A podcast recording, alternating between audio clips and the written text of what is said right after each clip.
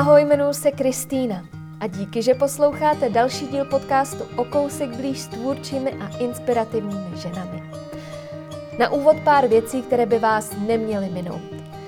Podcastu jsem založila čtenářský klub poblíž knihám a teď vás čeká povídání s jeho první autorkou. A navíc i pořádná nadílka. Než pro vás vyberu další knížku, nachystali jsme pro vás balíček do vaší československé knihovničky. Tak nastražte uši, O podrobnosti se s vámi podělím během rozhovoru. A taky jsem pro vás připravila další edici tvůrčího programu Poblíž sobě. Zimní. Poblíž sobě je 21-denní tvůrčí program a tak trochu i laskavá náruč. Na obnovení klidu, na pozbuzení. Tentokrát začínáme na konci ledna a bude to třeba i ten nejlepší dárek pro každou tvůrčí duši, která potřebuje trochu rozptýlit a kreativně rozpohybovat. Co všechno program obnáší a co se o něm špitá, si můžete počíst na okousekblíž.cz lomítko poblíž sobě. A poblíž sobě ještě na chvíli zůstaneme. Ti, co potřebují pozbudit, jsou totiž blíž, než si myslíme. Proto jsem vyhlásila výzvu poblíž sobě. Pošli pohled. Pomáháme druhým a je to dobře. Často ale myslíme na všechny okolo a zapomínáme na ty ve svém okolí. Na ty, které známe, osobní, proto se nechte vytáhnout od displeju a udělejte si hezké odpoledne. Vyrobte a pošlete pohled někomu, koho potěší, že na něj myslíte a fandíte mu na dálku. Co všechno vám výzva může přinést a jak společně podpoříme nejen naše blízké, ale i tvůrčí ženy, které mají pohledy ve svém portfoliu, si můžete poslechnout buď tady, ve vaší oblíbené podcastové aplikaci ve speciálním díle, nebo můžete i zabrousit a vše si v klidu přečíst na poblížsobě.cz, kde najdete i galerii vybraných pohlednic českých a slovenských umělkyň. A na závěr bych chtěla poděkovat všem partnerům a patronkám podcastu. Pokud i vy rádi podcast posloucháte a chcete přiložit ruku k dílu, můžete se stát jeho dlouhodobějším patronem na Patreonu a vybrat si jednu z lákavých odměn, nebo ho můžete nově podpořit i jednorázově. Potřebné informace najdete na webu okousikblíž.cz. Moc vám děkuji za podporu. Tady, jmenovitě i v závěru. A se kterou ženou si tedy povídám tentokrát? Ta dnešní potřebuje ke svému životu psaní, příběhy a svobodu. A svůj první román zkusila napsat i s tím rizikem, že se to vůbec nepovede. Povídáme si třeba o tom, jak v sobě nechce nic lámat jenom proto, že to takhle někdo někde nastavil. Jak je mateřská láska zřejmě i důvod, proč sama děti nemá, jaký vyprávění příběhu osvobozuje a proč v některých případech používá i skutečná jména, nebo i o tom, jak může, jak už si nechce říkat až, chce si říkat teď, a jak se jí daří hledat tvůrčí prostor, ale stejně pořád má v hlavě, že by měla nejdřív nakoupit, uklidit, uvařit, udělat to doma hezký a pak v čase, co jí zbyde, psát. Také se vám hezky poslouchá rozhovor s Janou Poncarovou, spisovatelkou, novinářkou, copywriterkou a první autorkou čtenářského klubu Poblíž knihám. Že víš, že to můžeš vždycky zkusit. Víš, že nemusíš jít tou tradiční cestou a můžeš prostě zkusit tohle, což mi přijde hmm. super. Takže jako mám z toho fakt radost, že to jde. Hmm. Ty jsi faninka takových těch jako... Um, víš, že, že si to vlastně uděláš tak trošku po svým. Jo, vlastně, vlastně asi jo, no, asi jo. Jak tomu možná potřebuju trochu, uh, trochu odvahu pořád, ale baví mě to, no, dělat si to možná trošku po svým. Proč myslíš, že potřebuješ tu odvahu k tomu? Uh, možná proto, že se pořád bojím takového toho, co mám někde vzadu, co tomu řeknou lidi. ale už se možná od toho, a myslím, že to souvisí jako i s věkem, že se od toho trochu oprošťuju. No. To víc kůží na trh, hmm. napsat román a pak jako já si dokážu představit, že během toho, co vzniká, tak si hmm. přečte pár lidí. No, a ty ti dávají tu zpětnou vazbu a říkají ti, tohle se mi líbí. Hmm. A, a pak vlastně to takhle člověk vypustí úplně ven hmm. Hmm. a hmm. těch reakcí je strašně moc. Jo, jo, a ne vždycky jsou dobrý. Jak to zvládáš? Ty jo, já se to asi učím pořád zvládat. No. Uh, víš co, já vlastně, když podbrdský ženy se objevily v knihkupectví a kdy já jsem tam poprvé šla se podívat, jestli tam ta knížka je a našla jsem ji úplně ve spodním regálu, ještě zařazenou úplně do jiný sekce, než podle mě patřila. Tak jsem si říkala, ty tak je to venku, ale zároveň jsem jako měla pocit, že ve chvíli, kdy už ta knížka je venku, takže už není úplně jako moje. Mm-hmm. Že um, ono se to asi těžko popisuje, ale jako kdybych najednou uh, už to, co jsem uvnitř prožila s tou knížkou, jako samozřejmě to mi zůstane, ale zároveň jako ta knížka už není jako jenom moje. Už si ji může každý na ní uh, sáhnout, prolistovat, přečíst si udělat si na ní svůj názor. Takže jako takhle na začátku vlastně to četli hlavní lidi, kteří mě znali nějak, jo a nebo jim prostě náhodou přišla do ruky a třeba ty první reakce byly hezký, ale pak se sem tam objevilo i, ty ta knížka je moc smutná, je ponurá a, a tak. Takže jsem si zvykala i na to, že ne všem se to musí líbit, což samozřejmě jsem věděla, že ne všem se to musí líbit. Já jsem vůbec jako nečekala, že třeba to nějaký ohlasy mít bude, nebo že se to přečte třeba tolik lidí, kolik si to přečetlo ale učím se s tím pořád pracovat. A vlastně je to takový téma, asi kterým si prochází každý autor. A teď právě mým kamarádkám, jak vyšly taky knížky, tak eh, třeba teď eh, jedné přišla eh, reakce, která nebyla úplně jako hezká. A tak jsme se o tom bavili. A vlastně mně přijde, že jako každý, kdo tu knížku čte, kterou prostě někdo jiný napsal, tak ji čte nějakým svým pohledem a svýma očima. A že je v pořádku, aby na to nějaký názor měl. A pak si myslím, že je asi třeba rozlišovat mezi nějakou erudovanou recenzí a mezi názorem. Mm-hmm. No, mm-hmm. ale jako učím se s tím pořád nějak pracovat a samozřejmě čím víc lidí ty knížky čte, tak eh, tím víc jako názorů na to budeš dostávat. Mm. Já jsem u tebe četla, že si před vydáním podbeckých žen v podstatě neměla vůbec žádný očekávání a pak hmm. si tak trošku byla i překvapená hmm. tím, hmm. co se najednou vlastně jo. stalo. Jo. Řekni mi, jak se tohle dělá, že člověk nemá očekávání? Ty jo, ale já vlastně nevím. Já jsem prostě, uh, jako to pnutí uvnitř mě bylo už tak velký, že jsem si potřebovala sednout a napsat, napsat román a vlastně to téma jsem sobě měla několik let, v podstatě možná od dětství. A jako já jsem si říkala, že když to napíšu a třeba si to přečte jeden člověk a jemu to nějak pomůže, že to bude super. A že když mi to někdo vydá, že to bude úplně super. Ale hlavně jsem to potřebovala jako asi udělat pro sebe, protože pořád jsem tu touhu v sobě měla. No a pak máš prostě radost, když vidíš, že ten nakladatel to přijme, že to chce vydat. Přitom jako já jsem šla opravdu tou cestou, že jsem to poslala do nakladatelství a čekala jsem tři měsíce, jestli to, jako jestli vůbec se někdo ozve. No a potom se teda ozvali a pak už ta knížka začala vznikat. Už měla třeba obálku, jo, což vlastně jako bylo, byl úžasný moment. Ale vlastně já jsem si říkala, že jsem absolutně neznámá, prostě, že nikdo jako neví. A vlastně s první knížkou většinou u toho nakladatele nedostaneš nějakou marketingovou podporu. Prostě jsi tam hozená. No a právě jsem měla ten zážitek, jak jsem šla v Plzni na náměstí do knihkupectví a byla ta knížka úplně zastrčená, tak jsem si říkala, Ježíš Maria. A teď jsem se jako rozhlídla po tom knihkupectví a říkala jsem, že ono vychází tolik skvělých knih, jak jako prostě to je jasný, to je ztracený. No ale říkala jsem si, že teda udělám nějaký autorský čtení. A potom uh, to bylo úplně první vlastně čtení, který jsem dělala, bylo v kavárně uh, v Radnicích, což je město kousek od Rokycan. A oni přišli lidi a bylo jich třeba, já nevím, 20, 25, 30, nevím. A přišla i uh, paní, která prodávala v knihkupectví v Rokycanech. A hned jak jako přišla do té místnosti, tak úplně se rozzářila a říkala, já jsem tu knížku četla už dvakrát a všem ji doporučuju. A já jsem si říkala, Ježíš Maria, to je úžasný. A tak nějak to vlastně začalo, tam nějak jako se to zlomilo, ale bylo to třeba až eh, podbrzky ženy vyšly v říjnu a tohle se událo třeba někdy v lednu, v únoru. Mm-hmm. Takže jsem tomu musela dát čas a vlastně možná, asi možná nějaké očekávání jsem měla, ale spíš jsem si nepřipouštěla, že že bych se jako přála nějaký velký úspěch nebo něco takového. Spíš jsem byla prostě ráda, že ta knížka je a že se tak jako pomalu dostává k lidem.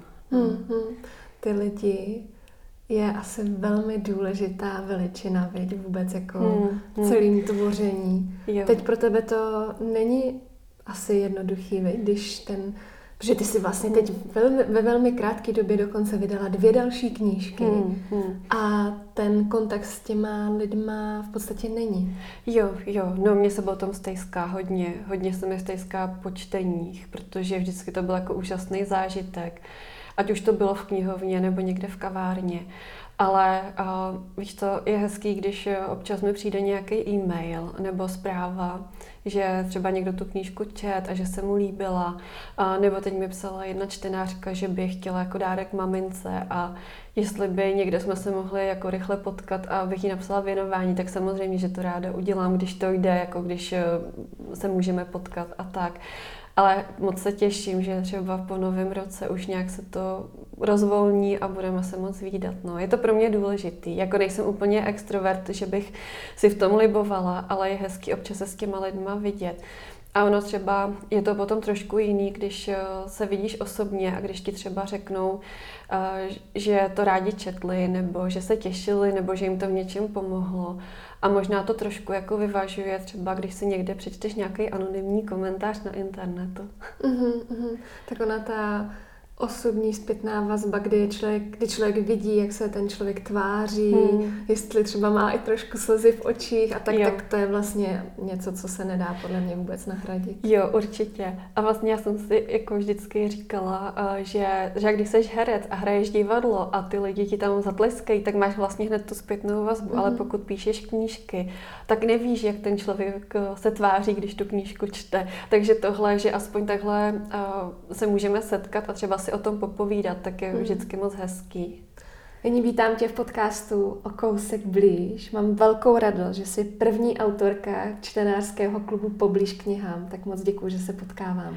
Já moc děkuji za pozvání a já mám obrovskou radost, že tady s tebou můžu být a že jsem první autorkou, kterou si pozvala, moc si toho vážím.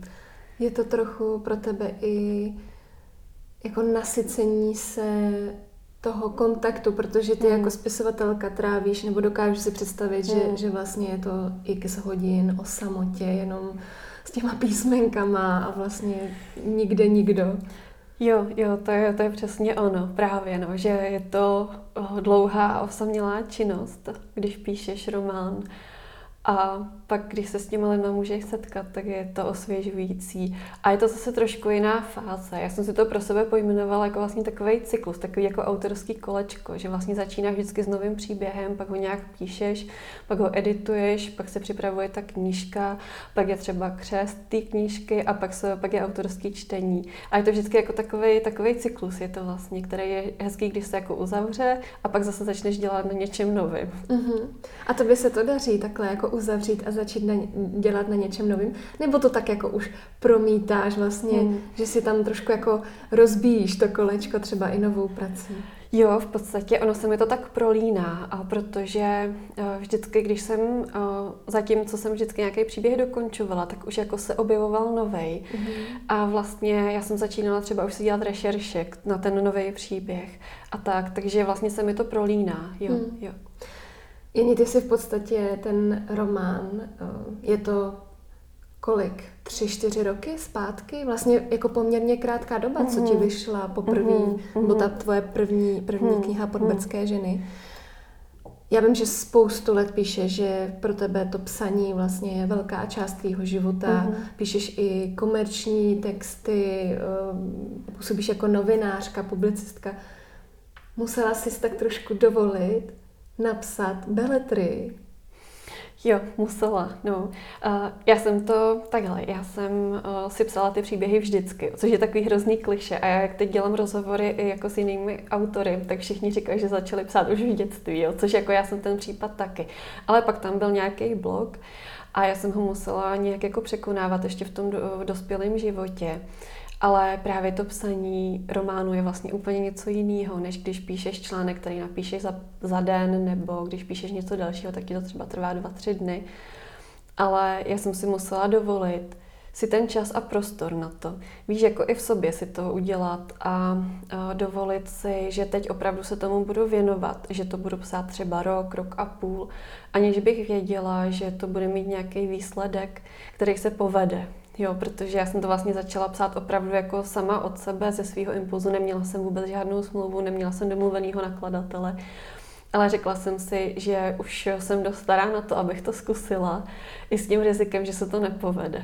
No, mm-hmm. A to byl asi takový jako můj vnitřní nějaký posun, že mm-hmm. se to nakonec zlomilo, Jo, že, hmm. jsem, že jsem nakonec zjistila, že mě to baví, že asi tak po jedné třetině té knihy, což jsem, kterou jsem měla rozepsanou, jsem se na ten příběh těšila, že jsem si Uh, že jsem se k tomu nemusela nutit, že jsem se k tomu sedala, protože jsem chtěla, ne protože bych měla. Uh-huh, uh-huh. Což je vlastně strašně důležitý jako předsvaknutí v hlavě. Jo.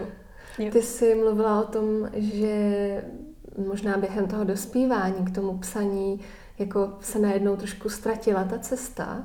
Někdo tě zradil třeba ve škole, že tě někdo hodnotil tvůj, uh-huh. tvoje, tvoje uh-huh. psaní? Jo, jo, myslím, že to v tom hrálo velkou roli. Já jsem se snažila, nebo psala jsem třeba už na Gimplu, nebo takhle, už na základce jsem psala, pak na Gimplu. My jsme měli takovou jako úžasnou věc, že zrovna v Rokycanském denníku fungovala rubrika Rokycansko mladých a tam jsme psali. A což bylo skvělé, že my jsme dostávali honoráře a bylo to 50 korun za článek. Jo. Prostě v době, když je těch 16, 17, tak je to vlastně úžasný. Ale pak jsem psala i jako víc svý věci, typu povídky a tak. A Někdy jsem to dávala číst třeba mámě a ta mi na to vlastně nic neřekla, nebo jsem to dávala číst kamarádům a ty se tvářili všelijak. A já jsem si jako říkala, že vlastně jako stát se spisovatelem, autorem, že jako musíš být k tomu nějak asi vyvolená, nebo že se to určitě nepodaří mně jako holce z vesnice prostě. No, takže jsem si v sobě vytvořila nějaký blog, že to neumím, že mi to nejde, že nejsem dost dobrá a tak. No a to se se mnou táhlo vlastně přes vysokou školu až mm-hmm. prostě do toho dospělého života. No a tak nějak jsem si, ale zároveň jsem jako cítila, že vlastně mi to chybí, že se k tomu potřebuju vracet. A tak právě proto jsem si řekla, ty kolik mi bylo, když jsem začala psát pod britský ženy 32, 33, tak nějak, tak jsem si řekla, jako, že už teda jsem dostala na to, abych se na to vykašlala a konečně to zkusila. Hmm, hmm. Mně přijde, že někdy vlastně je potřeba, aby to nejbližší okolí vlastně taky začalo toho člověka vnímat. Víš, že třeba někdo eh, začne psát nebo zpívat nebo kreslit a vlastně člověk jako na to tak trošku kouká přes ty prsty a pak najednou, až se něco, možná pak se něco jako stane a teprve to okolí si řekne, hm, to je možná malířka nebo spisovatelka. Jo, myslím, že máš naprosto pravdu. Já teda musím říct, že mám skvělýho muže a on mě podporuje, teda jako on je opravdu úžasný. A jako u něj jsem měla velkou podporu, když jsem začala psát. Ale je pravda, že třeba asi u táty jsem viděla, jako táta mě taky podporuje, mě taky skvělej, ale že třeba když šel na to první čtení a viděl, že tam fakt přišli ty lidi a že se něco kolem toho děje, tak jsem viděla, jak koukal. A tak, no. Takže asi, asi jo, asi prostě, tak Ono je to možná přirozený, protože oni tě znají jako to dítě, znají tě jako tu ženu a tak a najednou se prostě něco začíná dít, ale myslím si, že je skvělý když máš tu podporu. A zároveň ale i když ji třeba úplně nemáš, tak, tak to nevzdat. Jo? Hmm. Protože dovedu si představit, že někdo začíná tvořit a že třeba si říkají, tak ona se jen tak hraje. Ale tak ať si to klidně říkají. Hmm. Ale důležitý je, co ty u toho zažíváš, jestli tě to baví a jestli tě to naplňuje. To si myslím, že je tam hodně důležitý. Co pro tebe znamená ta podpora? Jako co, co vlastně se musí dít, aby ty si cítila, že jsi podporovaná? Mm-hmm. Víš, mi asi stačí jako docela málo, že, že Lukáš mi udělá kafe, když píšu, a že mě třeba pohladí, když jako ví, že toho mám uh, hodně a že mi nechá ten prostor a čas, že jako vůbec není ten typ muže, který by potřeboval mít jako každý den teplou večeři a když přetejká jakož na prádlo, tak klidně vypere a to prádlo pověsí. Že v tomhle jako myslím si, že mám obrovský štěstí a že mi opravdu dává ten čas a prostor na sebe a že, že prostě uh, si nemusím obhajovat věci, že potřebuji občas někam odjet a vyčistit si hlavu a tak. Hmm. Ty o tom dost mluvíš vlastně uh-huh. o mhm. takovém tom jako i prostoru vlastně uh-huh. pro tvoření uh-huh. pro nás jako pro ženy, že často vlastně na sebe máme nabalených jako spoustu dalších povinností, které třeba oproti mužům jako nechci teď to tady úplně zobecňovat, ale často to tak prostě je, že ta domácnost nám leží na těch bedrech a musíme si ty skulinky hledat daleko náročněji než, než ty naši partneři. Eh, to by se to evidentně jako daří teda uh, si, si vytvářet? Já se o to snažím, protože my teda nemáme děti, takže rozumím tomu, že když, je, když jsou tam malé děti, že je to ještě náročnější. Ale já stejně pořád mám v hlavě to, že bych měla nakoupit, uklidit, uvařit, eh, udělat to doma hezký a pak to, co mi zbyde ten čas, takže bych měla, jako, nebo že bych si mohla teda psát. Jo. A samozřejmě do toho mám ještě normálně svoji práci. Takže uh, u mě je to spíš, než že by to bylo nějak jako fyzick, v té fyzické nebo praktické rovině, že je to spíš jako v, to, v tom mentálním nastavení, což si asi možná nese většina z nás, že jsme v tom tak vyrůstali nebo byli vychovávaní, že žena je ta, která tohle všechno má vytvářet a muž je třeba ten, který má víc času na svý koníčky. No. A jo, máš pravdu, já, pro mě je to teď velký téma a, a já doufám, že se nám podaří zrealizovat jeden projekt, protože já bych ráda udělala rozhovory s autorkama, se ženama, právě na to téma prostoru a času. A jestli všechno dobře půjde, tak by k tomu mohla být v Plzni i výstava a možná by vznikla i nějaká kniha těch rozhovorů, protože Myslím si, že je důležitý o tom mluvit, protože jakmile o tom začneš mluvit, tak uh, ty ostatní vidí, že v tom nejsou sami mm. a že, ta, že možná jako může vzniknout třeba k tomu nějaká diskuze, jak to nastavovat. Jo. Ale zase bych řekla, že už se to dneska asi netýká možná jenom žen, protože teď jsem mluvila se svým kamarádem, který píše básně, vychází mu pátá sbírka a oni mají malýho syna. A on se zapojuje do, do péče a často s ním tráví čas a hlídá ho tak taky právě říkal, že si hledá ten svůj čas na tu, na tu tvorbu. Hmm. Jak vypadá ten tvůj tvůrčí proces? Protože ty dokonce teď říkáš, že vlastně píšeš ještě jako nad rámec svý práce. Hmm. Tak eh, hmm. kde se ti objevují ty tvoje skulinky? Eh, v tom běžném dnu, myslíš?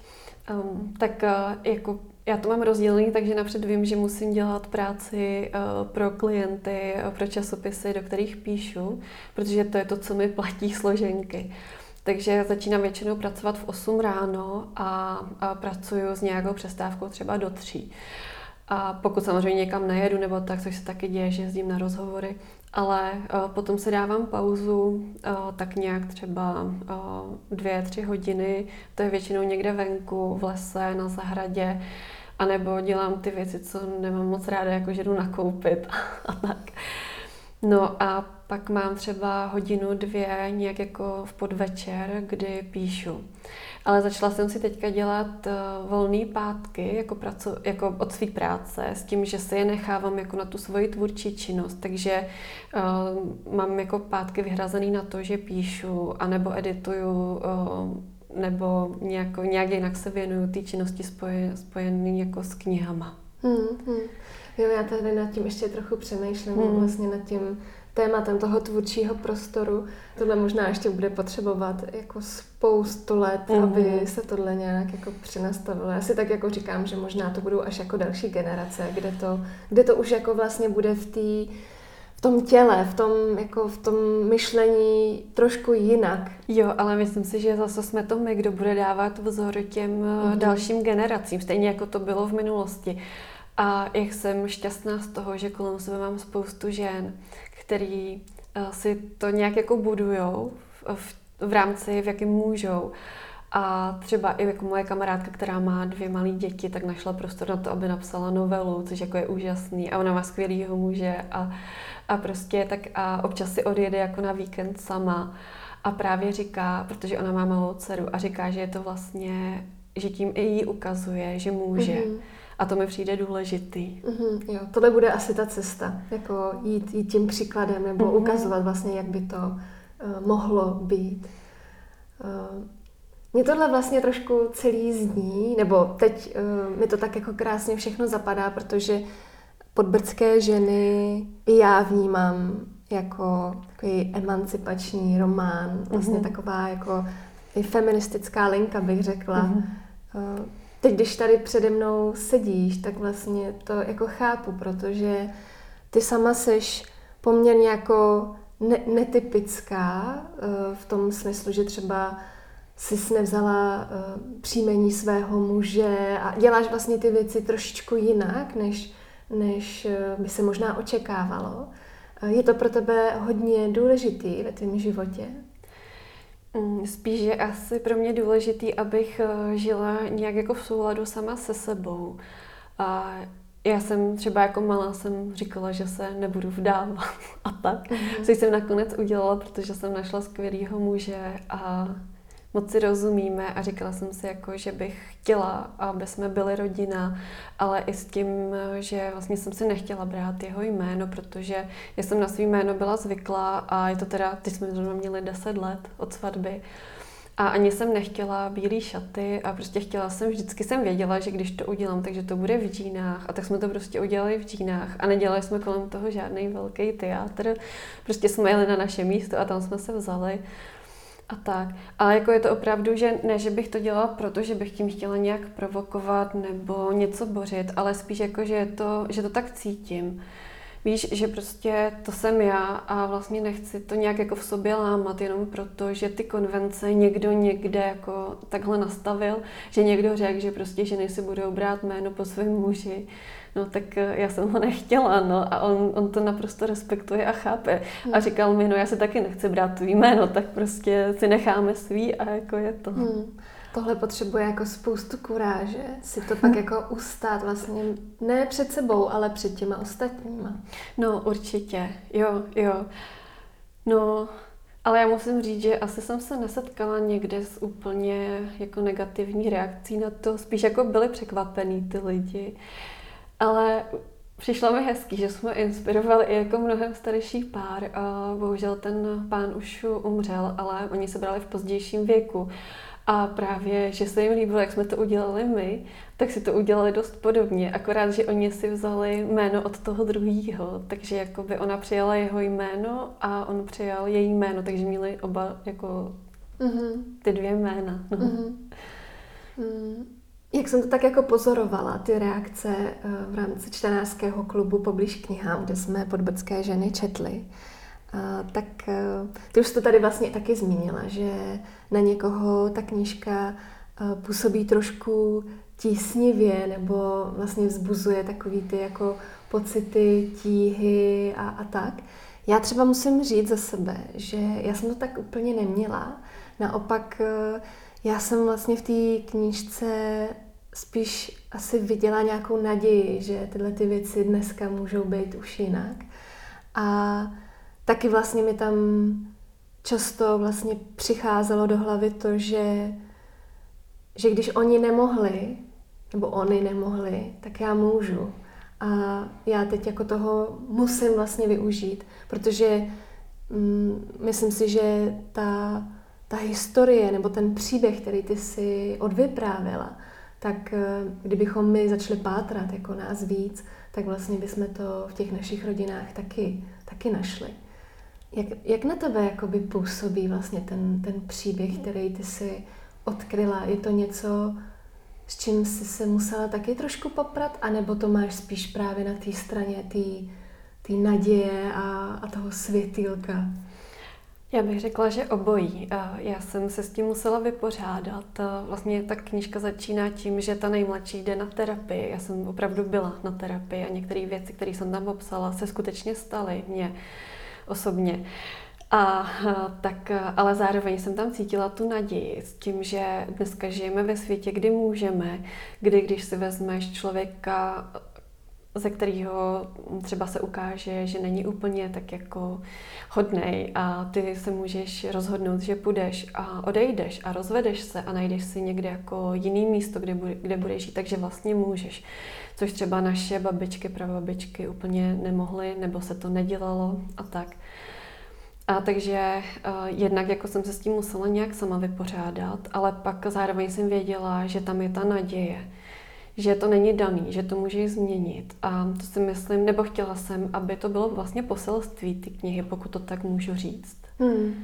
Možná i nějaká jako svoboda Určitě, ta svoboda, jako třeba pro mě svoboda je asi nejvyšší hodnota, kterou, kterou nějak jako si nesu a chci si ji chránit, ale i taková ta vnitřní svoboda, kterou si musíš asi ochraňovat a pečovat o ní, právě aby třeba si se nedostávala do situací, že děláš něco jenom proto, že to někdo dřív jako řekl, že by to tak mělo být. Hmm, hmm. Já jsem si třeba se svojí babičkou taky povídala, kdysi dávno. A vlastně jsme si povídali o tom, že ona, ona vlastně taky patřila do rodiny, kde se vlastně staralo o to hospodářství, byli zemědělci, měli, měli velký stavení. A já, když jsem si s ní povídala o tom, jak se třeba rozhodovala o tom, co bude dělat, tak uh, já jsem na ní viděla, že to bylo něco, nad čím vlastně vůbec nepřemýšlela, že holky z města, tak uh, ty prostě ten, ten, ty prostory měly, nebo ty možnosti, jo, že se rozhodovaly, jestli jít do, na školu a tak, ale že ona ne, že ona prostě ráno vstala a šla do kravína a že vůbec tam vlastně ani jako nechápala pomalu tu moji otázku, že to tam prostě bylo jako totální samozřejmost. Jo, jo, úplně, úplně přesně. A já si právě myslím, že my jak už jako žijeme ve svobodném světě a vlastně pořád slýcháme, můžeš být kdo chceš, můžeš dělat, co chceš, tak to je něco úplně jiného, než v čem on, oni žili a vyrůstali. A já jsem se třeba takhle ptala svojí druhý babičky, která se dožila 92 let, tak já jsem se jí ptala, Babi, a jak ty jsi jako věděla, že chceš mít děti a přemýšlela si nad tím, jestli budeš mít děti a tak? No vlastně ne. Ona měla děti krátce po dvacítce a prostě se vdala a měla děti a starala se o domácnost, a, ale ona byla i jako trošku rebelka, že ona prostě chtěla chodit do práce a chtěla cestovat a tak, takže si to dopřávala sem tam, když to šlo. Ale je pravda, že to nebylo tak, jako že by přemýšleli, a co já budu a jakou školu budu studovat a tak. A vlastně ty jsi zmínila uh, ty příběhy. Um, já když jsem právě chodila na autorský čtení s podbrdskýma ženama, tak uh, za mnou přicházely, většinou to byly starší čtenářky a říkali, u nás se stalo něco podobného. Mm. A nebo že něco takového slyšeli vyprávět. Že vlastně, jak když jsem tu knížku psala, tak jsem si říkala, jestli ten jako příběh uh, vlastně může někoho oslovit, jo, a tak, ale pak jsem vlastně pochopila z těch reakcí, že se to v nějaký období odehrálo u řadě, v řadě rodin a že je to možná ten důvod, proč, proč třeba no, těch žen, které to četly, se to dotklo. Hmm, hmm.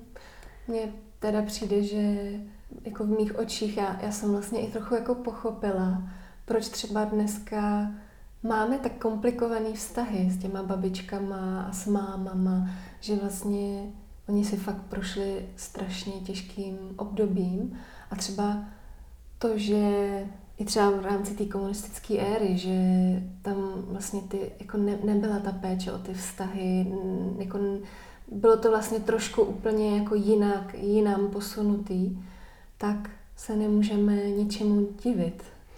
Jo, určitě. Jako oni vlastně měli úplně jinou životní zkušenost. Že? A u nás je to ještě tak, že uh, právě ta, ta linie uh, vlastně těch žen jakoby matek, tak uh, měla ženy, děti v pozdějším věku. Takže když se moje babička narodila, tak uh, moje maminka narodila, babičce bylo 40, moje máma mě měla ve 33. Takže uh, ještě je to tak, že třeba moje babička, ten datum narození je třeba, že je to u někoho prababička, jo? třeba uh-huh. u mhm. mých vrstevníků. Takže tam jako u, u nás ještě speciálně ten posun jako generační je, hmm. takže hmm. já chápu, že je to složitý. Na druhou stranu, já si myslím, že to záleží i na tom nějakém světonázoru a nastavení, protože třeba právě ta moje druhá babička, ta 90 letá, tak prostě já jsem s ním měla jako v posledních letech potom úžasný vztah a moc jsme si rozuměli právě. Ona vždycky říkala, no jasně, jen jeď, prostě odjeď a cestuj a dělej prostě, co chceš. Hmm, hmm.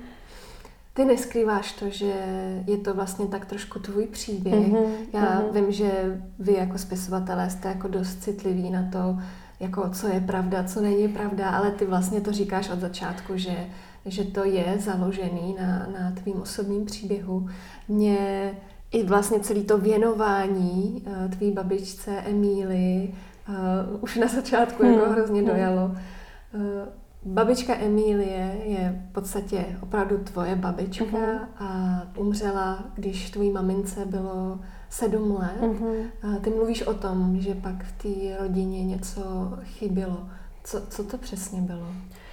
Hmm, já jsem si to pojmenovala jako ta mateřská láska. Vlastně to, co jsem A tím, že moje máma od sedmi let vyrůstala jenom se svým tátou, který už byl starší a do toho bylo ještě 50. léta, takže kolektivizace, fakt jako hnusná doba. Já jsem pak, když jsem ten příběh dělala, tak jsem si um, pročítala i kroniky a různé záznamy a najednou jako chování lidí na té vesnici se změnilo, že tam byly lidi, kteří zakládali JZD, kteří jako chodili a říkali, když nevstoupíš, tak my, my tě vystěhujeme a tak. A třeba pak jsem koukala i do albumu s fotkama a třeba bylo vidět, jak děda najednou úplně jako zhubnul, mm-hmm. jak jako pravdu to byla strašně náročná doba. A vlastně tam chyběla ta, ta žena, ta, ta láska, ta péče. A myslím, že se to jako promítlo do, do toho vlastně, jak to ovlivnilo moji mámu a jak třeba to ovlivnilo potom i nás. Přece jenom tam jako chyběla ta babička. Mm-hmm. I jako nám, jako dětem. Mm-hmm. Ty sama si se s tím musela nějak jako poprat ve svém životě vůbec jako s tématem mateřská láska? Já myslím, že určitě. Já myslím, že to pořád v sobě nějak řeším, že eh, je to třeba i důvod, proč já sama děti nemám. A jakože prostě myslím si, že je to něco, co mi jako chybělo, co úplně neumím, co v sobě prostě nemám ale zároveň já asi i potřebuji jako tu svobodu, tu možnost uh, psát uh, a cestovat. Mm-hmm. Jo, takže to je jakoby zase, a to si myslím, že je zase jako z té druhé strany rodiny. Mm-hmm. A že se to ve mně tak nějak jako potkává a setkává a tak. Ale určitě je to téma, který já cítím, že naši rodinu ovlivnilo, že to tam pořád jako je, že tam vždycky byl takovej uh, jako těžko definovatelný smutek, eh, možná nějaký jako nevyrovnání se s tím. Ale zase já musím říct jednu věc, že uh, doufám, že ta knížka fungovala jako terapie nejen jako pro mě, ale jako i pro ty předešlé generace žen. A stala se taková věc, že já jsem teda z vesnice, která má asi 450 obyvatel, ale je tam knihovna. A stalo se to, že starosta se rozhodl uspořádat čtení. A já jsem prostě tu knížku teda vzala, šla jsem na ten obecní úřad, e, v patře je taková malá knihovna. A tam bylo plno. A prostě přišli lidi a někteří si moji babičku pamatovali, třeba z dětství. A vlastně mi začaly říkat takové věci. Víš, jak tam popisuješ, že jako si obtáhla ty tou rtěnkou a pak jako rychle šla a tak, tak to ona fakt dělala. A to třeba jako byla věc, kterou já jsem si tam vymyslela. A vlastně jako hezky na ní vzpomínali. Ale zároveň tam bylo takový to, eh, že třeba přišli i lidi, kteří byli v těch 50. letech na té druhé straně a samozřejmě je to malá vesnice, tam každý věděl, kdo byl komunista, kdo nutil lidi vstoupit do JZD, kdo, byl, eh, kdo tam jako chodil a, a hrozil. A vznikla tam taková diskuze kolem toho, proč jsem třeba použila jako skutečný jméno toho člověka, který to v té vsi dělal. A to já jsem chtěla, protože myslím, že na tyhle věci by se nemělo zapomínat. A já jsem to tam jako ustála a obhájila to. A prostě jsem, pak jsem šla zpátky domů, jako k mámě, do té chalupy, kde vlastně Emilie žila. A já jsem měla pocit, jako, že jsem pro ní něco udělala. Že jsem jako se na chvíli stala tím hlasem, kterým ona už být nemohla a jako kdybych ji nějakým způsobem osvobodila.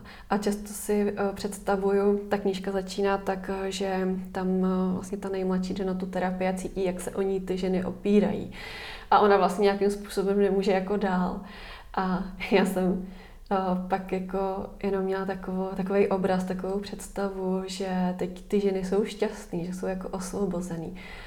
A možná je to jenom moje představa, možná je to nějaký můj pocit, ale jako mě asi do jisté míry pomáhá. Mm-hmm. A kdyby existovalo něco mezi nebem a zemí, a tak věřím tomu, že i jako jim je teď líp. Hmm. To by se hodně ulevilo, že jsi to jo. hodila na papír. Jo, ulevilo se mi dost. A jako, jak fakt jsem si moc přála, pokud by měl někdo v rodině jako podobný příběh, tak třeba, aby tím, že si to přečte, třeba některé věci... Mm, se mohly změnit nebo třeba je viděl z nějakého jiného úhlu pohledu. Protože si myslím, že jako vyprávění příběhů jako do určitý míry osvobozuje.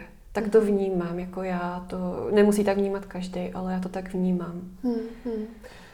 Když jsme mluvili o té mateřské lásce, to je asi něco, co každý si představí trošku jinak. Mm-hmm, mm-hmm. Jak by to podle tebe mělo vypadat, aby ty si vlastně cítila že jí máš dost. Mm-hmm. No, možná takovou jako jistotu, že přijdeš domů a že je tam dobrá nálada, že jsi tam v bezpečí, že je tam jako máma, která tě pohladí, že, jí můžeš, že se jí můžeš svěřit a tak. Což já jako musím přiznat, že ne vždycky jsem úplně měla a cítila, protože samozřejmě jako uh, moje máma si z toho dětství nesla a nese určitý traumata a vím, že vždycky dělala to nejlepší, co mohla a pečovala o nás jako opravdu nádherně, ale spíš z takového toho pohledu, že aby jsme měli pořád jako co jíst a čistý oblečení a aby se nám nic nestalo ale už jako tam úplně nefungovalo takový to, že jsem se jí mohla se vším svěřit, protože já jsem pochopila, že často ona se dělá jako zbytečně přehnaný starosti. Takže my nemáme takový ten vztah, že bych jako třeba přišla a řekla, hele, mami, trápí mě to a to. Ale mm, tak možná to je to, co jako já trošku postrádám, jo. Mm-hmm. A, a zase jsem si říkala, že bych to asi měla u té babičky, což jsem teda naštěstí měla aspoň u té druhé babičky. Ale tam je taky složitý příběh, my jsme se jako řadu let neviděli a našli jsme k sobě cestu až, až v pozdějším věku a o tom je právě trochu ten poslední román Alžběta a Nina. Mm-hmm. Vypadá to vlastně na takovou jako praktickou výchovu, že jo? Že, mm-hmm, že vlastně mm-hmm. jako opatřit ten, tu života schopnost jo, a, jo. a pak ale ta péče mm. tam mhm. chybí. Jo, jo, asi jo. Ale zase jako musím říct, že máma si s námi jako hodně četla, víš, jako promítali jsme si takový ty filmy, tou promítačku, Aha. prostě, co bylo někdy, já nevím, na začátku 90. let asi. A jako hodně jsme si četli a, a jako nebylo to, že tak úplně zas to, že to tam úplně jako nebylo, ale byly tam prostě momenty, které byly mhm. náročné, což prostě souviselo s tím, co ona si nesla. Hmm. Je hodně zajímavý, že mluvíš i o tom, že ty sama vlastně to vnímáš při nějakým jako rozhodování mít děti, nemít mm-hmm. děti. A přitom mi přijde, že možná je teď takový ten čas, kdy se to vlastně trochu láme.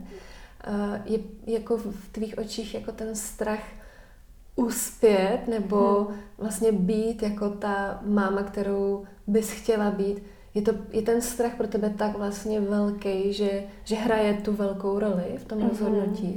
Já si myslím, že možná trochu podvědomně asi jo, ale já jsem si to možná nikdy jako úplně neartikulovala, protože já vlastně jsem nikdy necítila potřebu, že bych jako se měla mámou stát, že bych měla mít děti. A to mám opravdu už od malička. A, a samozřejmě je to, jako je to těžký, protože přemýšlíš nad tím a mám jako za sebou řadu probrečených nocí, protože to tak prostě nemám, že kdybych hmm. věděla, jako, že děti chci a věděla to od začátku, tak eh, vlastně bych je asi měla. I s tím rizikem, že nebudu stoprocentní máma, protože kdo je stoprocentní máma. Ale já vlastně nikdy jsem neměla takový to, že by mě to blesklo a měla tu potřebu. A říkala jsem si, že vlastně nebudu věci dělat jenom proto, že bych měla. Protože pak samozřejmě tam vstupuje i to, že už to nejseš jenom ty, ale je už to, to, i to dítě a to samozřejmě potřebuje uh, tebe. A tak, no. A já se nedovedu představit, jako, že bych třeba teď měla dítě do toho psala a ještě mm-hmm. prostě já opravdu jako to, mám, to psaní mám spojený i jako s cestama, s cestováním.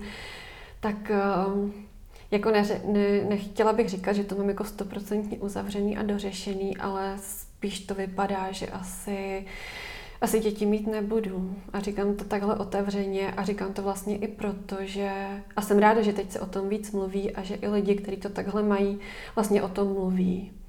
Jo, a zvlášť prostě pro nás ženy je to jako hodně citlivý téma, že jo, protože pak se o nás říká kde co, když to takhle otevřeně přiznáme. Mm, tak. A takový ten pocit ještě provinění, že vlastně nejsme správně, mm-hmm, že mm-hmm. děláme něco špatného. Mm-hmm, mm-hmm, jo, že jsme sobecký a, a tak no, takže...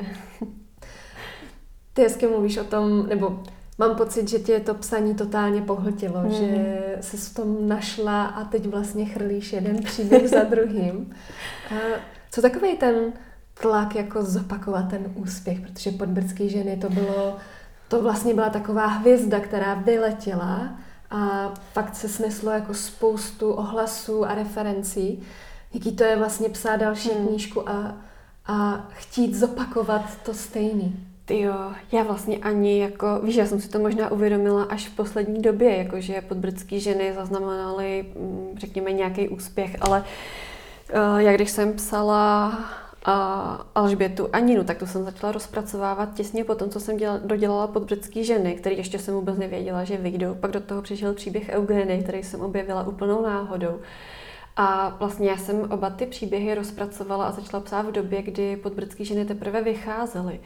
Takže já jsem ani necítila nějaký tlak. A vlastně já si ho asi v rámci zachování nějaký autenticity nepřipouštím, protože teď dělám na čtvrtém románu a pravděpodobně bude asi trochu jiný, i když některé věci tam budou, možná některé témata prostě budou, uh, budu zpracovávat asi do nekonečna. Ale... To je ta cyklistka? To je cyklistka, A hrobnice? No. A hrobnice, ano, ano. Jo, jo. A vlastně žena, která uh, osaměla a dožila v takovém maličkém zámku, který patřil její rodině a mě na tom fascinovalo to, že ona tam prostě žila ve stáří, víš, jako byla sama a možná trošku jako si tam vypořádávám s tou samotou ve stáří, která úplně nemusí být taková samota, jak si uh, občas představujeme. No, nicméně uh, já jsem si nepřipouštěla, že bych to měla zopakovat. Já vím, že každý ten příběh bude jiný. A rozumím tomu, že když jsem někde četla ohlasy, že třeba někdo, kdo byl nadšený z podbrdských žen, úplně třeba nestrávil Eugeny. Já tomu naprosto rozumím, je to úplně jiný příběh, ale já jsem ho musela napsat, protože Eugenie mě inspirovala zase jako v jiných ohledech. Chytám se tu zmínky o dalších knihách, které Jana napsala a povím vám slibované podrobnosti o tom, jak o kousek blíž naděluje. Ukažte mi na sociálních sítích, jak podbrdské ženy čtete, jak se vám líbí, nebo sdílejte třeba i váš oblíbený úryvek. Do svého příspěvku přidejte hashtag poblíž knihám a v textu mě označte zavináčem o kousek blíž, ať o vás vím. Ve středu večer 23. prosince ze všech příspěvků jeden vylosuji a jeho autorce nadělím pod stromeček kompletní sbírku Beletrie od Jany Poncarové. Novinku román Alžběta Anina, titul Eugénie a i jeden vítěz podbrdských žen, který můžete věnovat třeba někomu, kdo by si je podle vás měl rozhodně přečíst. Tak se těším na vaše příspěvky, vzhůru mezi řádky a poblíž knihám. Já už jsem tady říkala, že jsi uh, taková trošku jako hledačka příběhu, nebo že, že vlastně teď, teď eh, tak jako sbíráš různě, protože nedávno i vyšla uh, knížka Děvčata první republiky, kde vlastně to je jako založený jako na různých příbězích. Uh, mám pocit, že tak jako trošku hledáš pravdu o světě, ale, ale nehledáš vlastně tak trošku pravdu sama o sobě? Hmm, možná jo. Uh, mě asi, víš, mě napadá, že asi přes ty příběhy já si do, jako vysvětluju některé věci, které mm. potřebuju zpracovat, jako třeba chybějící babičku a materskou lásku a proč se to stalo. U Eugenie to bylo třeba zase téma toho, že ona se musela vdávat jako mladá a nemohla odejít a vlastně prahla po svobodě a po cestování. Uh, Alžběta a Nina to zase byl jako do určitý míry vztah s mojí babičkou a věci, které se udály zase na té druhé straně rodiny, jako z otcovy strany. A mě pomáhá to asi pochopit, to, co se, to, co se jako stalo, proč se to stalo a možná se nějak jako i vnitřně jako od toho trošku osvobodit. Hmm. Já když se tak pozoruju, jak ty pátráš a, a hledáš vlastně v různých jako na různých místech a v kronikách a chodíš se ptát lidí a, a viděla jsem u tebe i na Instagramu, že sama vlastně máš deníky, do kterých se vracíš, tak eh, vlastně si říkám, jak my třeba teď tady zaznamenáváme tu dnešní dobu a ty generace po nás, co, co oni o nás budou jako vědět a co budou jako sbírat a, a v jakých, v jakých jako kanálech to budou jako zjišťovat. Ty jo, přesně, přesně, proto já jsem si začala psát eh, po nějaký odmlce znova papírový deník. Jako já mám třeba docela ráda sociální sítě, učím se je používat tak, aby mi byly ku prospěchu abych eh, zbytečně u nich neprokrastinovala. Ale právě ty, já jsem si najednou uvědomila, že nemáme několik let vyvolené fotky. A tak jsem je začala pomalu vyvolávat. A teď jsem si chtěla koupit eh, jako foťák na film, jenže jsem zjistila, že se nedělají foťáky na film, že se nedělají filmy a možná jako někde z druhé ruky, že to seženeš, ale ty to bylo pro mě fakt takový zjištění, jakože, pane bože, jenom je všechno digitální. A právě no, tak já se snažím třeba si jo, právě občas něco zapsat. A mít jako i papírovou podobu těch Mhm. věcí, protože já nevím, co když prostě za mnou za 40 let přijde nějaká mladá holka a bude chtít psát příběh a bude se mě ptát na nějaké věci a já to budu jako lovit v paměti nebo někde v digitálním, nevím, ztraceno Mhm. někde. Je hezký nad tím přemýšlet, takže to neděláme pro ty aktuální činnosti a pro ty naše biznesy, ale, ale že vlastně taky jako to zaznamenáváme, to, o čem přemýšlíme a co nám dělá starost a nad čím jsme se třeba museli rozhodnout. Už jenom proto, aby třeba někdo po nás měl malinký návod nebo jako aspoň přehled o tom, co jsme dělali. Jo, určitě třeba pro pochopení té naší doby, která mě teda připadá docela jako těžce uchopitelná. Pořád nad tím přemýšlím, že když bych psala jako román ze současnosti, Mm-hmm. ale jako jo, já mám ráda papírové věci, mám papírový diář a papírový deník a jsem vlastně za to ráda. A právě co mě asi v tom utvrdilo, já jsem možná loni v létě uh, si uklízela nějaké věci u mámy a našla jsem prostě krabici, kde jsem měla deníky, když mi bylo 15-16 let. To je teda hrozný jako počtení, ale Říkala jsem si, Ježíš Mariano, jasně, vždyť prostě já si úplně pamatuju, jak jsem ten deník brala do rukou, že měl takovýhle přebal, že jsem v něm prostě psal a pamatuju si i ty pocity, víš, jako kdyby se najednou s tou hmotnou věcí zhmotnily i ty pocity, když mi bylo 15, 16 a nosila jsem prostě rozdrbaný džíny, popsaný fixama a já nevím, takovéhle věci. A najednou jsem se dokázala jako přenést do té vzpomínky.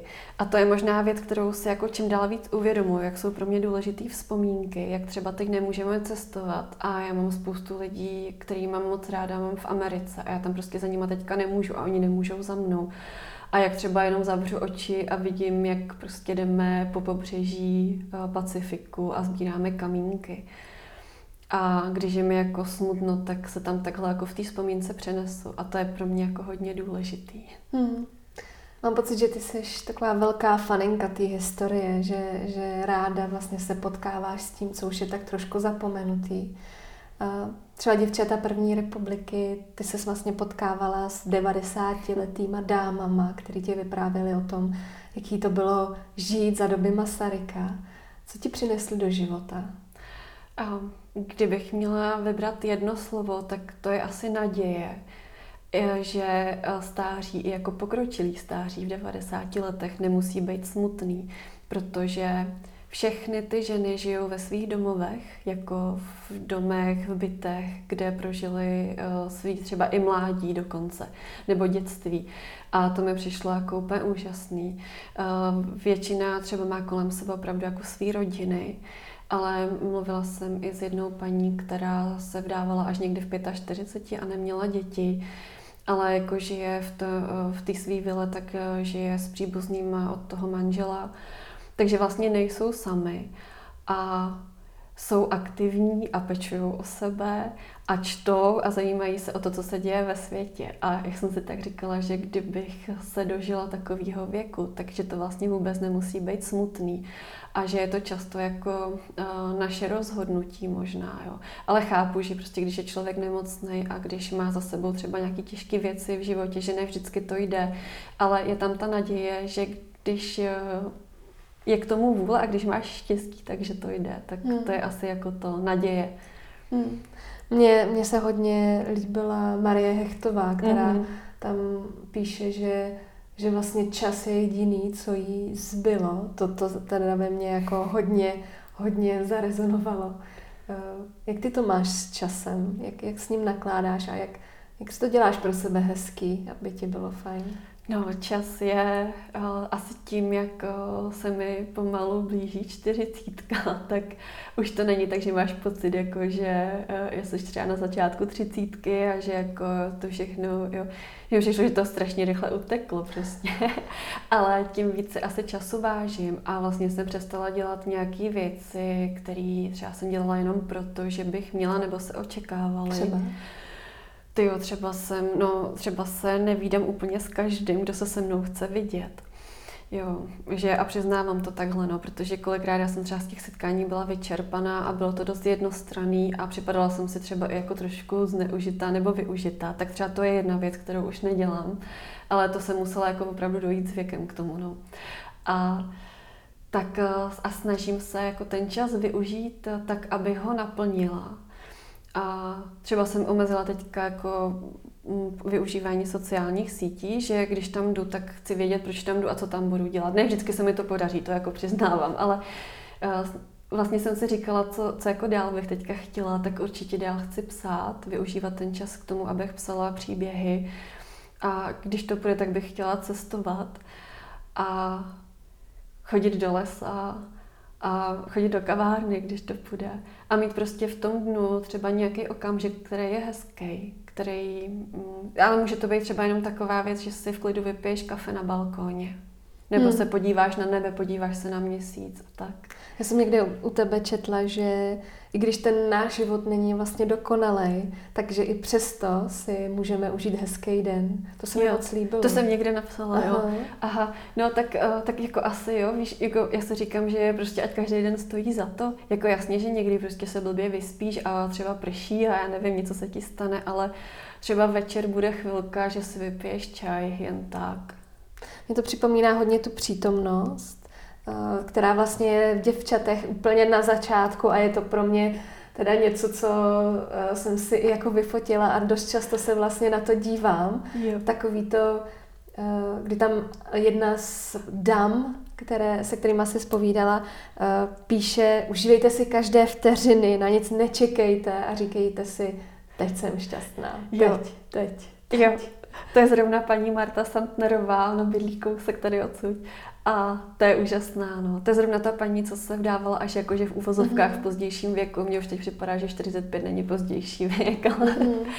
ale tak jo, jo, přesně, no. To bylo, to bylo na nich asi taky to úžasný, žít teď tím okamžikem, protože proč budeš pořád čekat na to, až, až něco? Hmm. Teď je to přece taky hezký. No, já mám pocit, že v tom našem věku je to vlastně strašně těžký si tohle to připustit, že, že teď vlastně už je ten život, že, že to není prostě za 10, za 15, za 20 let. Jo, jako, veď, jako kdyby jsme pořád měli něco splnit, aby jsme si jako odškrtli, že do 30 jsem stihla tohle a do 35 tohle a do 40 tohle. Hmm. No, já vím. Je, je, je hezký vlastně se potkat s tou starší generací, která hmm. ti pak tohleto totálně zboří, protože ty už vlastně nemají jako ten prostor. Že, už, že už v té hlavě ví, že už jako jediný vlastně na co teda můžou čekat, tak je na, na tu smrt. No a víš co, oni vlastně, oni ji tam jako někde mají, že? protože když je ti 90, tak si uvědomuješ, že každý další den už může být poslední. Ale zároveň oni chtějí žít. Hmm. Oni prostě, já se s nima volám a Teď samozřejmě je nemůžu navštívit, ale pořád jako čekáme na to jaro. Oni mi říkají, snad se toho dožiju a já říkám, jo, určitě jo, prostě a není co se těšit, víš, to jako, hmm. taky mi tam připadá důležitý. Možná právě proto se, právě proto si ten den umí užít, protože jo. už vlastně není jistota, a vlastně to nemáme nikdo, nikdo. ale, ale jakoby tam už jako ti to dojde asi. Jo, jasně, tak prostě když je ti 30, tak je jasný, že si říkáš, mám před sebou ještě desítky let života, mm. když budeš mít štěstí a, a tak, ale jako jasně, ale víš co, já jsem si možná jako teď uh, uvědomila, že právě už asi nechci jako si říkat až a že chci jako si říkat teď. Mm-hmm. Máš pocit, že psát o těžkých věcech je důležitý? Já si myslím, že jo, že je to důležitý, že nám to jako může pomoct v řadě ohledů. A možná nás to učí i nějaký empatii. Víš, že když nahlídneš ten příběh jakoby zevnitř, tak najednou třeba dokážeš pochopit, proč ten člověk něco udělal a že se tam ztrácí ta povrchnost toho a možná někdy nemáme čas jako vyslechnout eh, ty lidi kolem nás a hledat tu motivaci, takže Mm, asi i proto se vybírám ty těžší témata. Já jsem si právě všimla, že se tě dost často lidi ptají, proč třeba píšeš o takových jako těžkých tématech, vybíráš si uh, nechtěná těhotenství a, a úmrtí a vlastně takové jako věci, u kterých si dokážu představit, že pak ten čtenář si popláče a vlastně hmm. možná třeba i tu knížku zaklapne, protože je to prostě zkrátka příliš. Jasně, já vím, no. Já to možná asi jako jinak neumím. U mě to vždycky zafunguje tak, že jako mezi tím příběhem a mnou přeletí nějaká jiskra, jako když se zamiluješ a máš potřebu se k tomu vracet a pochopit to a porozumět tomu, tak to je asi ten důvod. No, ale sama nad tím přemýšlím a možná na to ještě úplně nemám odpověď. Hmm.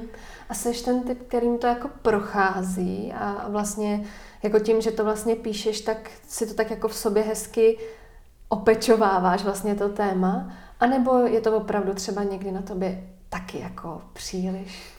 Jo, tak to víš, že to na mě někdy dolehne. Já třeba na jednom čtení jsem dostala jako otázku, jestli jsem při psaní podbrdských žen plakala, tak jsem říkala, že ne, že jsem jako brečela předtím, protože pak jako nemůžeš psát a brečet, že jo, protože to nevidíš. Ale mm, jo, kolikrát to na mě taky dolehne. No, dole, dole, dolíhá to na mě a v, v, s každým tím příběhem prožívám jako určitý pocity. Ale myslím si zase, jako, že je to tak dobře, no, že kdybych ty pocity neprožívala, takže třeba do toho příběhu je nedostanu, nevím. Mm, mm.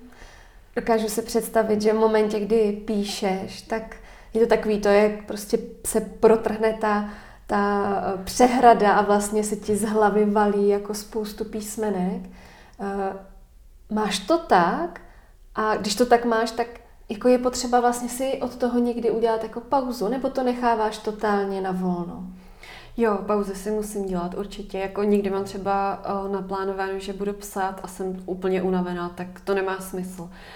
No, jako ona, já nevím, jestli je to úplně jako průtrž těch písmen. Uh, jako možná ten kdy, příběh, možná, že ten, ten příběh spíš jako běží. Jo, ten příběh, jo, jo, ten někdy běží, i když nepíšu, jo, takže jako když, když ten příběh tvořím, tak je to jako, že s ním fakt žiju, takže jdu do lesa a teď na to nechci myslet a stejně na to myslím, ale pak zase vím, co budu psát dál, no, anebo se dějou takové věci, jako že můj muž přijde domů a jdeme večeřet a já mu říkám, hele, tak Eugenie už se vdala. a vyprávím mu jako pasáže z těch knih, Aha. že jo. Což on pak, on pak čte, protože on je skvělý na historii, takže mi pomáhá vychytávat, jestli všechno sedí jako z těch historických uh, souvislostech. No. Uh-huh. Nebo takový to, když jdeš spát a nemůžeš tu hlavu jo. zastavit. Jo, no to je, to je těžký. No a někdy se budím, že jo, jako někdy se budím. Tak a, ne... Eugenie, no. jo, přesně. A nebo mě něco napadne, že jo, a já si tu větu opakuju až do rána a pak ji stejně zapomenu. Ale někdy jako někdy ji nezapomenu, někdy si ji napíšu. No, takže je to takový, že jak, jakmile ten příběh tvoříš, tak seš s ním právě pořád. Jo. A proto já si úplně třeba nedovedu představit uh, asi tam mít jako nějakou, uh, víš, jako další činnost k tomu, že opravdu tam potřebuješ prostor a čas. Samozřejmě mám pořád tu práci a nějaké věci okolo, ale uh, Eh, kolikrát jako tím opravdu žiješ. Hmm, hmm. Když jsme u té práce, to je vlastně něco, co mě taky hodně zajímá. Ty jako spisovatelka, která už je teda teď úplně jakože spisovatelka, čtyři knížky a, a č, píšeš vlastně pořád dál, um, nemůžeš si dovolit vlastně dělat nic dalšího, nebo respektive nemůžeš si dovolit všechno ostatního nechat a jenom psát hmm. beletrii? Hmm. To zatím nemůžu, no. Nebo zatím, já nevím, jestli někdy budu moct, ale ten český trh je poměrně malý. Ale jako určitě jsou lidi, kteří se živí uh, psaním knih, ale v Česku myslím, že je jich jenom pár. A já jsem nad tím přemýšlela. Ono by to bylo hrozně hezký a možná i jako romantický, ale já vlastně mám ráda i tu svou práci a mě možná baví to střídání, protože když dělám třeba s někým rozhovor a nebo píšu článek nebo jedu někam dělat reportáž, tak ono je to takový trochu jako dynamický. A já mám ráda tu novinařinu a mám vlastně ráda i copywriting, což je zase trošku něco jiného.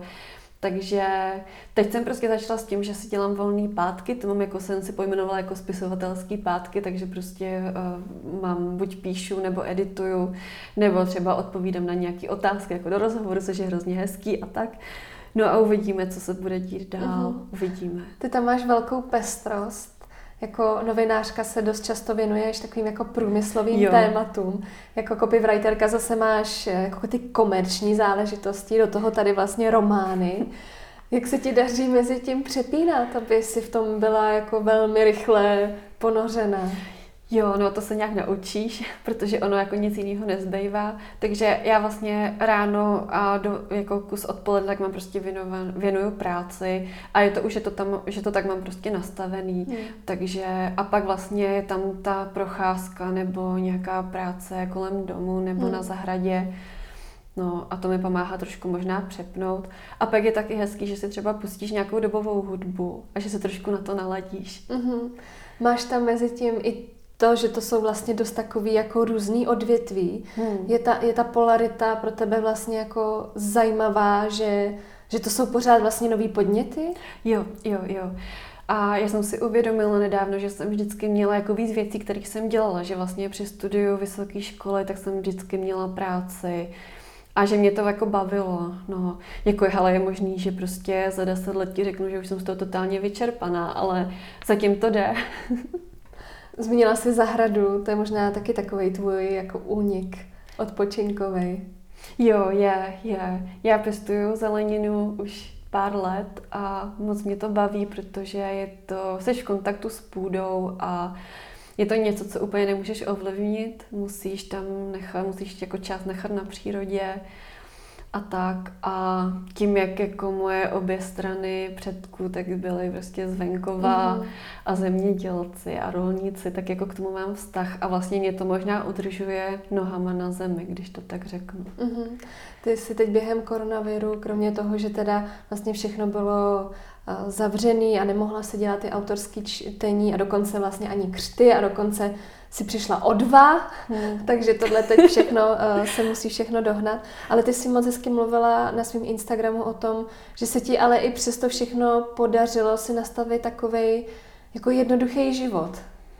Jo, vlastně asi jo. Teda musím přiznat, že na jaře jsem se trochu vstekala, že jsem měla jako pocit, že budu se nějak rebelovat proti tomu, ale jako ono dost dobře nemůže, že jo, protože nemoc je něco jiného než změna politického režimu. No tak, eh, takže jsem si trošku jako prošla takovým eh, jako propadem možná, ale pak jsem si řekla, co s tím nadělám, nic, no tak jsem se začala eh, dál věnovat své práci, psát. Jezdili jsme hodně do přírody, chodím skoro každý den do lesa, kafe si beru s sebou nebo si ho dělám doma. No a bylo to možná takový trošku zpomalení a soustředění se na ty věci, co můžeš asi. A hmm. těšení se na to, co budeš dělat, až to zase někdy otevře. Hmm. Uh, nedávno jsem si povídala s Lucí Králíkovou z, mm-hmm. projektu, z uměleckého projektu FMR a tam mi tady říkala, ona, ona moc hezky píše a takový jako poetický texty to jsou. A ona mi tady říkala, že že to je vlastně strašná jako řehole to psaní, že se do toho vlastně musí tak trošku nutit a tak. Ty máš totální pocity radosti při psaní, nebo je to vlastně pro tebe taky něco, co musíš si tak jako trošku plánovat a, a vlastně mít to jako tu rutinu? Jo, jo, musím. Rutina je důležitá a všimla jsem si, že o tom mluví řada spisovatelů, těch, kteří žili v minulosti i těch současných, že ta rutina je důležitá, protože ono prostě ten 30 stránkový román bez rutiny nenapíšeš, to jako je třeba si přiznat tak já jsem si začala úplně plánovat eh, prostě svůj diář tak, abych měla prostor na, na psaní. Takže to dělám. No a někdy jako je to řehole, samozřejmě, že jo, že nikdy nad tím přemýšlíš a přepisuješ a edituješ a nelíbí se ti to a říkáš si, jestli si do toho dostala všechno, co si do toho chtěla dostat. A zase někdy je to jako, někdy je to radost a naplnění a jako já to asi ke svýmu životu teď potřebuju. Já nevím, co bude za deset let, ale vím, že teď momentálně to ke svýmu životu potřebuju. A že, vždy, jako, že se těším na další nový příběhy, který budu moc psát. Mm-hmm. Často to jsou ženy. Hmm. Proč, proč ty ženy tě tak eh, jako hodně, hodně lákají a hodně na tebe volají? Ty jo, to je zajímavá otázka. Já vlastně sama nevím. Já úplně jako není to tak, že bych si vybírala primárně uh, ženský témata, ale vlastně si je vybírám. Ale s každým tím příběhem to bylo tak, že se nějak jako objevil a zaujal mě a vždycky v něm byla žena. A moc ráda bych jednou napsala něco, kde bude třeba hlavní hrdina muž. Ale zatím takový příběh nemám, tak uh, asi na to nedokážu úplně odpovědět. Ale napadá mě jedna věc, že možná jako ženy potřebujeme teď být jako víc vyslyšený že možná pořád ještě doháníme to z minula, kdy eh, bylo slyšet hlavně jako mužský hlasy. Ale nevím, já se úplně jako nepovažuji za nějakou jako feministku, nebo samozřejmě asi jako, jako samozřejmě jsem, protože uh, jako chtěla bych, aby byla spravedlnost a, a, a rovnost a aby jsme se nemuseli nějak jako vnitřně furt obhajovat, že chceme pracovat a cestovat a tak. Ale jo, asi jo, asi prostě možná ty příběhy jenom potřebují být vyslyšený, proto se to tak děje. Hmm, hmm. Jo, teď mám trošku pocit, že vlastně člověk řekne feminismus a uh, v zápětí člověk se za to trošku omlouvá, ano. že pořád vlastně se kolem toho tak jako točí takový zvláštní předsudek, ale přitom vlastně jako feministi jsou i muži. Prostě je to jenom to, že se těm ženám prostě fandí a, a chtějí být jako slyšet a je to vlastně strašně jako hezký. Jo, máš, máš pravdu, máš pravdu. No já bohužel, jako když eh, bych to asi o sobě řekla v některých kruzích, tak možná to budu muset obhajovat, proto možná to obhajuju už jako dopředu a přitom bych eh, to asi dělat nemusela a jenom to mohla konstatovat, takže to je možná věc, na kterou se teď zaměřím, to je jako zajímavý podnět. Každopádně třeba já si myslím, že můj muž je feminista. Hmm, hmm. jo, a proto nám to spolu funguje. Hmm. Jaká žena tě ve tvém životě, z těch, kterých si potkala a se kterými si spovídala, tak eh, jaká tě plně nejvíc jako obohatila? Ty jo, já nevím, jestli dokážu vybrat jednu, jednu z nich, protože každá nějak a svým způsobem. A vlastně byly to i ty ženy, eh, se kterými jsem se nemohla povídat, protože už nežiju. I třeba Eugenie mě hodně ovlivnila.